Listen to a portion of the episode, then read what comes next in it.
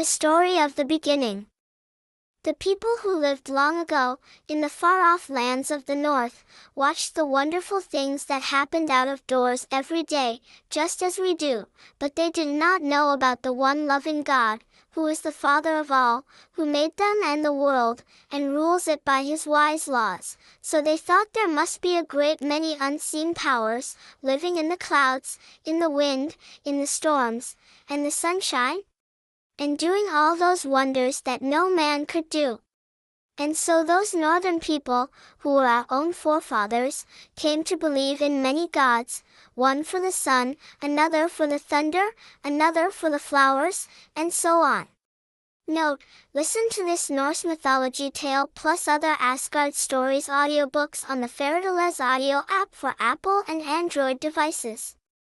In the long, dark winters, when the bright sun had gone away from them, these Northmen had time to think many thoughts about the powers of frost, and wind, and storms, which they called giants, and they used to tell stories and sing songs about the short, bright summer, the thawing out of the streams and lakes, the coming of the birds and flowers. With great joy the people saw the bright sun god, Baldur, come back to them in the spring, after the long darkness, and knew that they owed their lives to his friendly warmth and light. As we read the stories, or myths, told by those people long ago, we can see that they were meant to tell about the world around us. At first the stories were told and sung from father to son, that is, from one generation to another, but later, when people learned how to write, these myths were written down, and kept with great love and care. This is the story they told of the beginning. At first, before living creatures were in the world, it was all rough and without order. Far to the north it was very cold, for ice and snow were everywhere. Toward the south there was fire, and from the meeting of the fire and the cold a thick vapor was formed, from which sprang a huge giant. On looking about for some food, he saw a cow, who was also searching for something to eat. The ice tasted salt, and when the cow began to lick it, a head appeared, and at last the whole figure of a god stood before her. From these two, the giant and the god, came the two great races of giants and gods, who were always enemies to each other. The giants were constantly trying to break into Asgard, the home of the gods. In the sky, the gods, on the other hand, watched and planned to keep out the giants, and to drive them back to their own stronghold, Utgard. Our world, where men and women lived, was between Utgard and Asgard. It was called Midgard, and around this Midgard world, under the ocean, was coiled a monstrous serpent, who grew so long that his tail grew down his throat. He was called the Midgard serpent.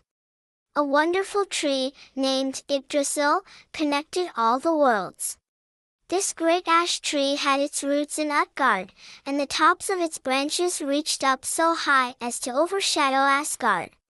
Its three main roots were watered by three fountains, and near one of them sat the wise giant Mimir, of whom we shall hear later. The Norns, three sisters, also lived at the roots of Yggdrasil, and were careful to see that it was watered every day. A little gray squirrel was always running up and down the tree, jerking his tail and hurrying to tell the news to everyone along the way. He was so anxious to be the first one to carry the news, that many times he brought trouble to himself and to others, because he was not always careful to tell a story just as he had heard it, and often everyone would have been happier if the squirrel had kept the story quite to himself. The gods and goddesses, all together, were called the Aesir, and the chief and father of them all was Odin.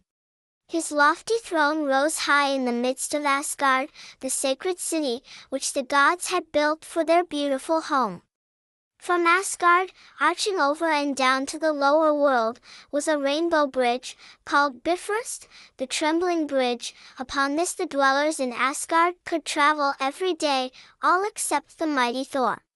His thunder chariot was too heavy for the Trembling Bridge, so he had to go around a longer way. After the gods had made men and women, and had taught them to dwell on the earth, in the world of Midgard, Odin looked forth one morning from his heavenly seat, to see what further work was waiting for his helping hand. He noticed, far away below him, a race of small beings, some of them busy, doing mischievous deeds, while others sat idle, doing nothing. Odin sent for all these little people to come to him, and when they had reached Asgard, and were admitted to his palace of Gladsheim, they entered the great judgment hall, where they found all the Aesir sitting, with Father Odin at their head. The little people waited in a crowd near the door, wondering what was going to happen to them, while Hermod, the messenger of the gods, ran to his master to say that they had come.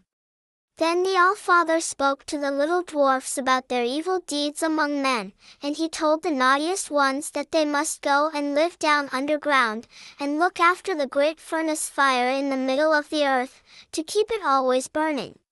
Some must get coal to feed the fire, and others still were to have charge of the gold, and silver, and precious stones, under the rocks. Not one of these busy dwarfs must ever appear during the day, only by night might they venture to leave their tasks. And now, said Odin, turning to the idle ones, what have you been doing? We were doing nothing at all, so we could not have harmed anyone, and we pray you to spare us, cried they. Do you not know that those who sit idle when they should be doing good deserve punishment, too? said Odin. I shall put you in charge of all the trees and flowers, and shall send one of the Aesir to teach you, so that you may be doing some good in the world. Then the little elves went to work among the flowers, and Frey, the bright god of summer and sunshine, was a kind master to them. He taught them how to open the folded buds in the sunshine, to fill the honey cups, and lead the bees along the flower passages to find their food, to hatch the birds' eggs, and teach the little ones their songs, and then each night to fetch the water for dewdrops, to be hung on every leaf and blade of grass. When their work was finished, and the moon had risen, these busy elves and fairies enjoyed many a happy evening, dancing and frisking on the green by moonlight. And so our world of Midgard was filled with busy work and play. Even now, in our time, the people in the lands of the north, and in Germany, have many old sayings and stories that have come down to them from the days long ago. There is a beautiful white flower in the north, which is called Baldur's brow, because it is so pure and bright, like the face of the dear sun god, Baldur, and in some places, when the farmers gather in their harvest of grain, they leave a little bunch of it standing in the field, for Father Odin's horse. We have some English names to remind us of those old tales of our forefathers, for we have Tuesday named for Tyr, or Tiw, the brave god who gave his right hand to save his friends, Wednesday, or Woden'sday, named for Odin, Thursday, for Thor, the thunder god, and Friday, for either the goddess Frigga, or Freya, or for Frey, the god of summer, who ruled the fairies.